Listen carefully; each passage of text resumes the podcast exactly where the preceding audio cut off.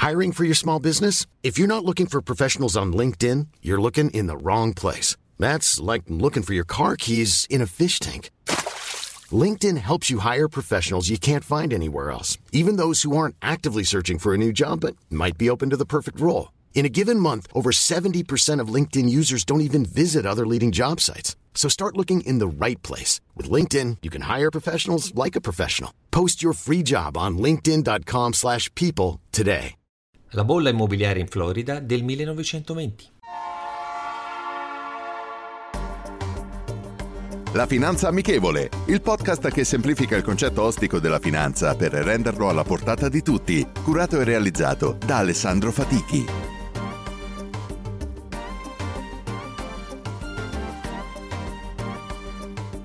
Benvenuti ad un nuovo episodio della Finanza Amichevole. Torniamo a parlare delle bolle finanziarie più importanti della storia.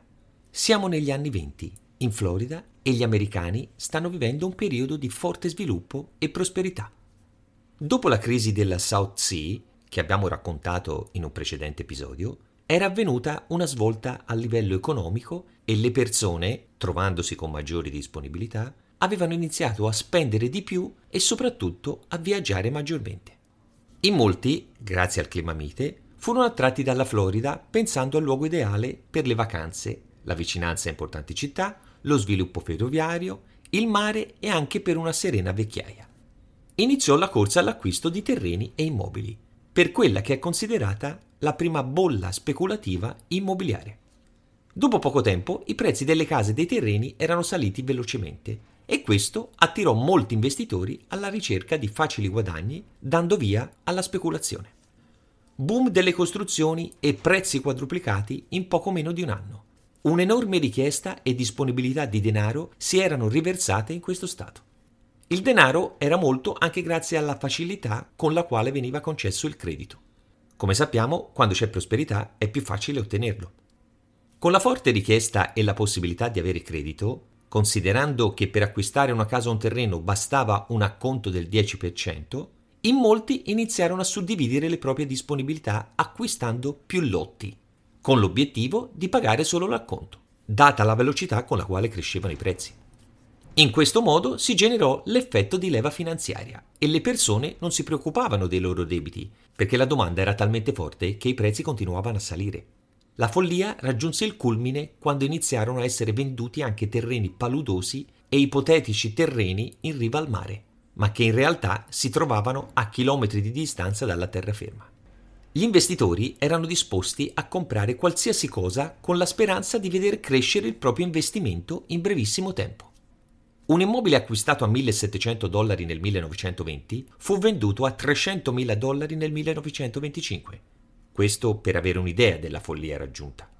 La Florida era diventata una sorta di Eden, dove tutto cresceva e dove moltissimi investitori indirizzavano le proprie risorse finanziarie per lo più indebitandosi, come qualcosa che sarebbe durato per sempre. Nel 1925 la rivista Forbes fu la prima a porre l'accento a quella che sarebbe stata una delle bolle speculative più importanti della storia, e che le quotazioni non corrispondevano minimamente alle quotazioni reali, come sempre accade nelle bolle.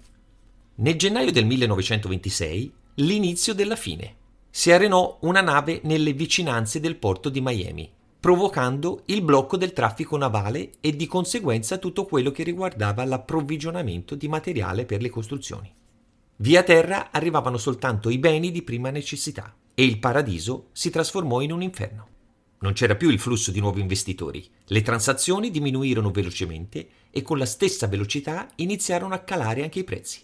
Iniziarono i primi fallimenti per l'insolvenza sul pagamento delle ipoteche. Nello stesso anno, un uragano che distrusse 13.000 abitazioni contribuì definitivamente al crollo delle quotazioni e alle vendite di massa. Chi aveva speculato, con l'effetto della leva finanziaria, sulle operazioni di acquisto era costretto a svendere per cercare di salvarsi ci riuscirono in pochi. Le bolle immobiliari hanno sempre decretato un forte rialzo dei mercati finanziari. La crisi del mercato immobiliare in Florida è stato l'inizio di quella che poi si è trasformata nella più grande crisi della storia che colpì tutto il mondo, quella del 1929, con il crollo di Wall Street e l'inizio della Grande Depressione, periodo che terminerà soltanto dopo la Seconda Guerra Mondiale. Nei prossimi episodi analizzeremo anche questa crisi e verificheremo come abbia delle similitudini con quella dei mutui subprime del 2008. La citazione di oggi è la seguente. La mia peculiarità è che ho un particolare stile di investimento, o più esattamente, provo a cambiare il mio stile per adattarmi alle condizioni di mercato. George Soros. Rendiamo la finanza amichevole. Vi aspetto.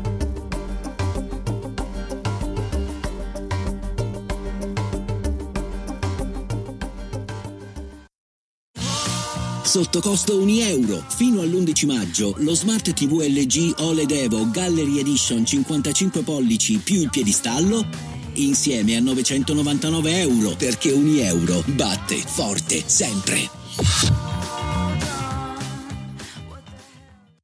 Vacanze in Sicilia o in Sardegna. Con i traghetti GNV viaggi in relax, porti tutto quello che vuoi e ottieni super vantaggi. Col nuovo programma Fedeltà MyGNV accumuli punti viaggiando, ricevi un cashback del 20% e tanti sconti a bordo. Non c'è modo più conveniente per andare in vacanza. Scopri i dettagli su gnv.it.